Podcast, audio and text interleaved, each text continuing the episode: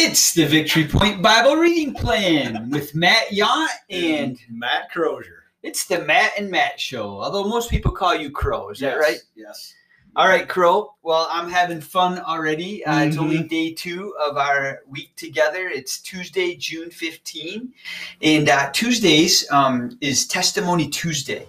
And we like to ask our guest each Tuesday to just maybe share a quick story or testimony.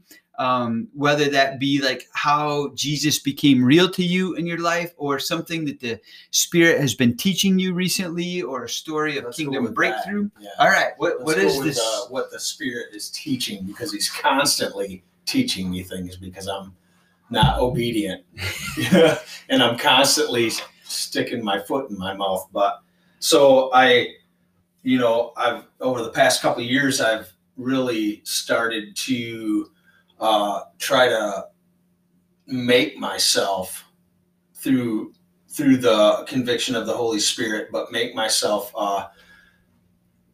be quiet.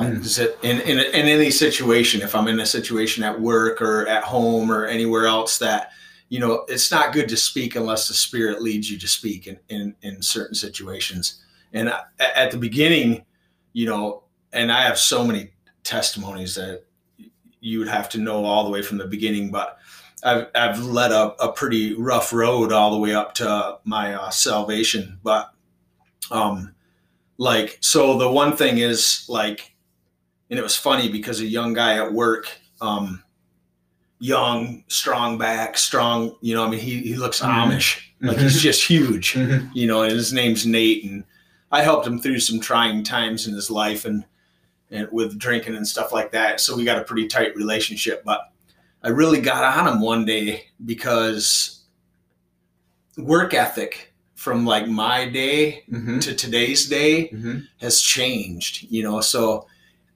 sometimes I look at guys and I think, man, you're just lazy. You got to pick up the pace, we got to move here, and stuff like that. And I laid into him a little bit that day because I let my flesh out, and it wasn't I don't cuss anymore. I don't do any of that stuff. I really try to watch what I say because I'm representing Christ, and everywhere you go, you're representing Christ. So if I'm a Christ follower and everybody at my work knows I am, you bet I got to be careful on how I act and how I do things, And, right after I said it, everybody kind of laughed, and the rest of that whole day, it just grieved my spirit that I even said that to him, and the conviction was just stirring inside. Yeah, inside, and I can't remember if it's Paul that says, the tongue has the power of the rudder of a ship. James, I think. James. Yep. Where it can just turn a ship and head in the wrong direction, And I really, I take that literally because we have to be careful on how we talk to even other Christians. This guy's a Christian, he's a believer, and how we got to know when we have to be, forceful or, and be able to know when to pull back, And the next day I called him before work even started and he answered his phone. And the first thing I said to him was, "I love you."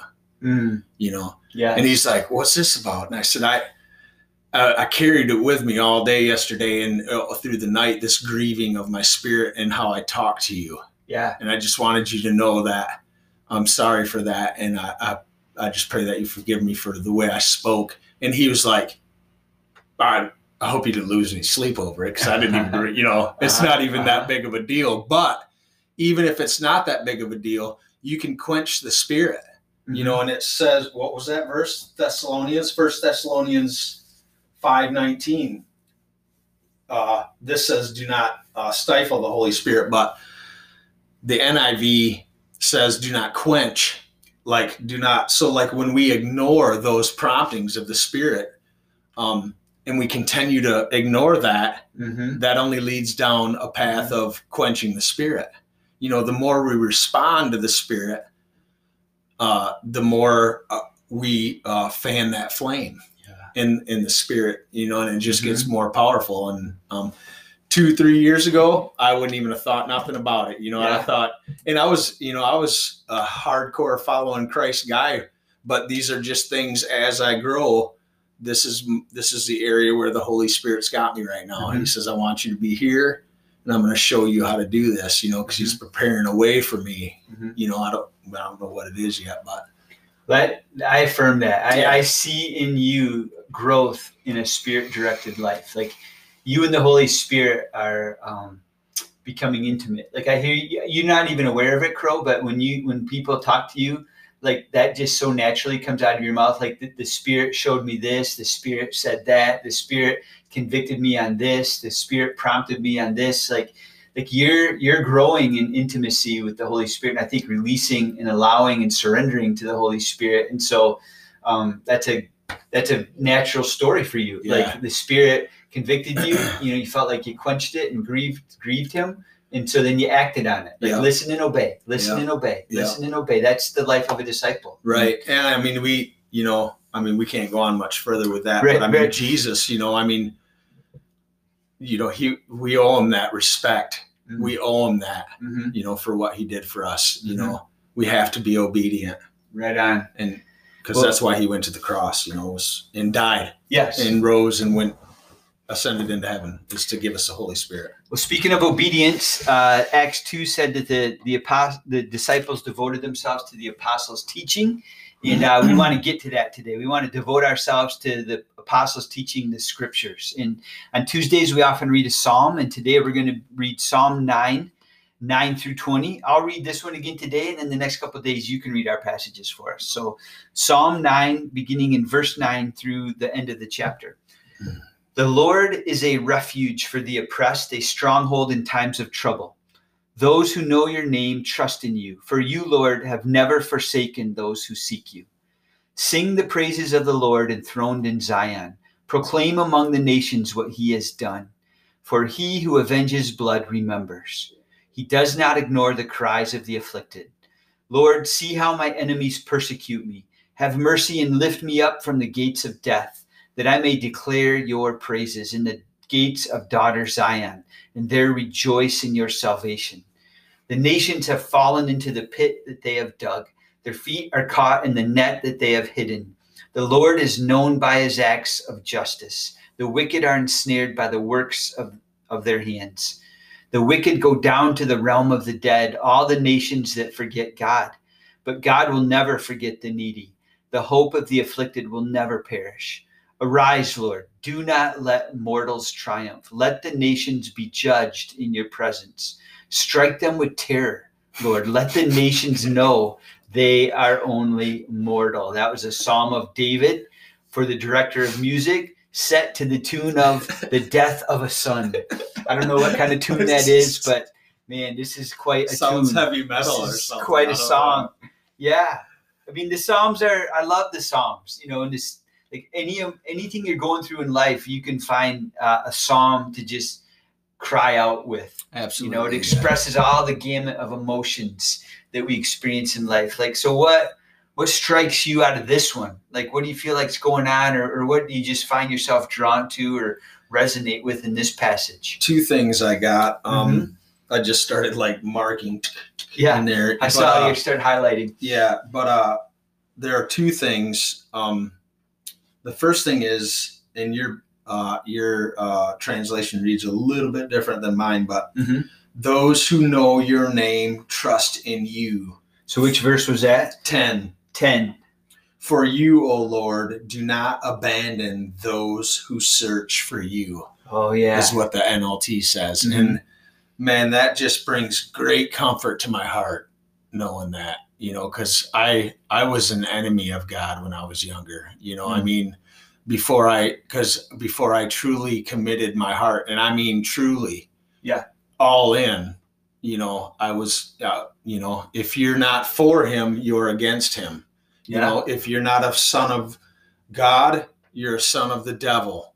You know, there's two eternal lives. One is heaven, one is hell, you know, I mean, It's just black and white. Either he's Lord, or you or someone else is, right? Something else is in your life. Easy. You know, so those who know your name and trust you, and it takes a lot for a human individual to trust. Mm-hmm. And I think and this is going to get a little political maybe, but I think the United States, you know, I mean, we're not persecuted here. Mm-hmm. I mean, we're not persecuted in any way. I mean, we probably just feel attacks towards our beliefs. Yeah. But I mean, we're not being killed. Yeah. You know, for our beliefs, we're not having to hide in basements to worship. Mm-hmm. You know, and I mean, we're not being tormented. You know, or yeah. See how our enemies torment me. Yeah. You know, we don't see that, so. It's easy for us to say we trust in the Lord, mm-hmm. but if we were getting persecuted, mm-hmm. would you trust in the Lord? Yeah. You know what I'm saying? I do know what you're saying. I mean, that's deep. I think I get totally what you're saying. I mean, while we can look at like places around the world where believers are experiencing physical persecution, mm-hmm. I mean, we don't have that, you know, like we're not being not allowed to have the freedoms that we have. But I do think, and I think you'd agree with this too, right? Like the cultural, social persecution is growing. Like we are not a Christian nation. We're a post-Christian nation, you know? And so that social side of persecution, I think we're starting to experience, and we need to be ready for it, and we need to be all in. Yeah. And that's Satan's, he created that tool. Mm-hmm. You know, he mm-hmm. was losing here, so he stops, figures mm-hmm. out what everybody's doing, what the world's doing, and then he mm-hmm. creates this weapon.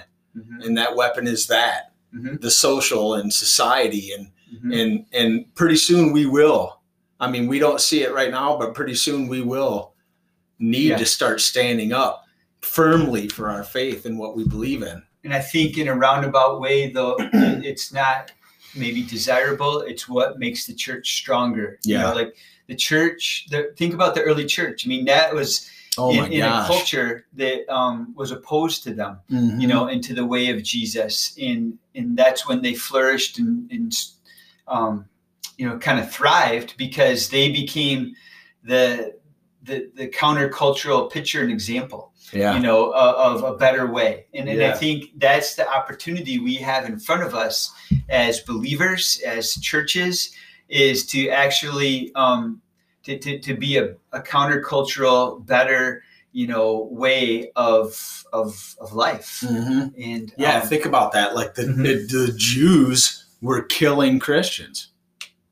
You know, I mean, that's what what was happening in the first, second, and third century, big time, was, you know, like Paul, mm-hmm. you know, Paul was, I will wipe the way out, mm-hmm. you know, just give me the order, give me all this, mm-hmm. and I'm going to have, you know, before Jesus knocked mm-hmm. him off his horse. I mean, they were ready to wipe the way out, you know. Yeah. So I think we got on this tangent because the word nations show up in here, you know, and that's just, something that is sobering and is real. Yeah. Like all peoples, all nations, there will be judged. It says, let the nations be judged in your presence. I mean, we're going to have to give an account. We're going to have to give an answer. And we can't just throw the nation under the bus and like, you know, cry out, like, and look at how our nation, I mean, like, because we're the people of this nation, you know, and we need to represent Christ, right, you know, in the marketplace and be influencers and you know, calibrate both grace and truth, you know, I mean, but the other, you know, I do resonate with the first verse though that you drew our attention to, and we got off on a tangent there. We're going to come back mm-hmm. a little bit, but that was a verse that I circled and highlighted. Just that in the NIV, it says, you know, those who know your name trust in you, for you, Lord, have never forsaken those who seek you. I think of David in yesterday, like he knows the name of the Lord and he trusts in the Lord. But there's this, you've never forsaken those who seek you. Like we have a part to play in this relationship with Jesus, in this relationship with God. It doesn't just happen statically, or passively. Like there's intentionality. Like, our job is to seek, the Lord with all of our heart. And the scriptures say, when you seek me, you will find me. Right. You know, if you're listening to this and you're like, I don't know where God is, then seek him. Question, are you seeking him? Right. You know, because he wants to be found. Yeah. The Western part of this world lacks that. Yeah. The passion to seek. Yeah. You know, but there is something weighty in this. I agree with you. If you're oppressed, in trouble, afflicted, there's this sense that, man, God is for you. He sees you, he will never forget the needy. But if you're the nation or the person doing the oppressing, the afflicting, the bringing of trouble, the wicked, watch out. There's going to, you're going to have to answer for that, and God cares deeply about, justice and about those who are marginalized and oppressed. He will never forget them. It kind of reminds me of Hebrews 12, where the writer talks about how God's going to shake the world, and anything that's unshakable, will stand. Yes. And anything that can't withstand, it's going to fall. But, yeah. Well, that's awesome. Well, again, we've already quickly got to our 15 minutes, and not that that's a goal. We're already past it, obviously, it's kind of our sweet spot. We try to strive for someone's commute to and from work, just to kind of fill that space maybe. So Crow, would you be willing to just send us out with a blessing today? Yeah, absolutely. All right. So may the Lord bless you and keep you, protect you, sustain you, and guard you. The Lord make his face to shine upon you with favor and be gracious to you, surrounding you with loving kindness. The Lord lift up his countenance, face upon you with divine approval, and give you peace and tranquil heart and life. Yes, the blessing amplified.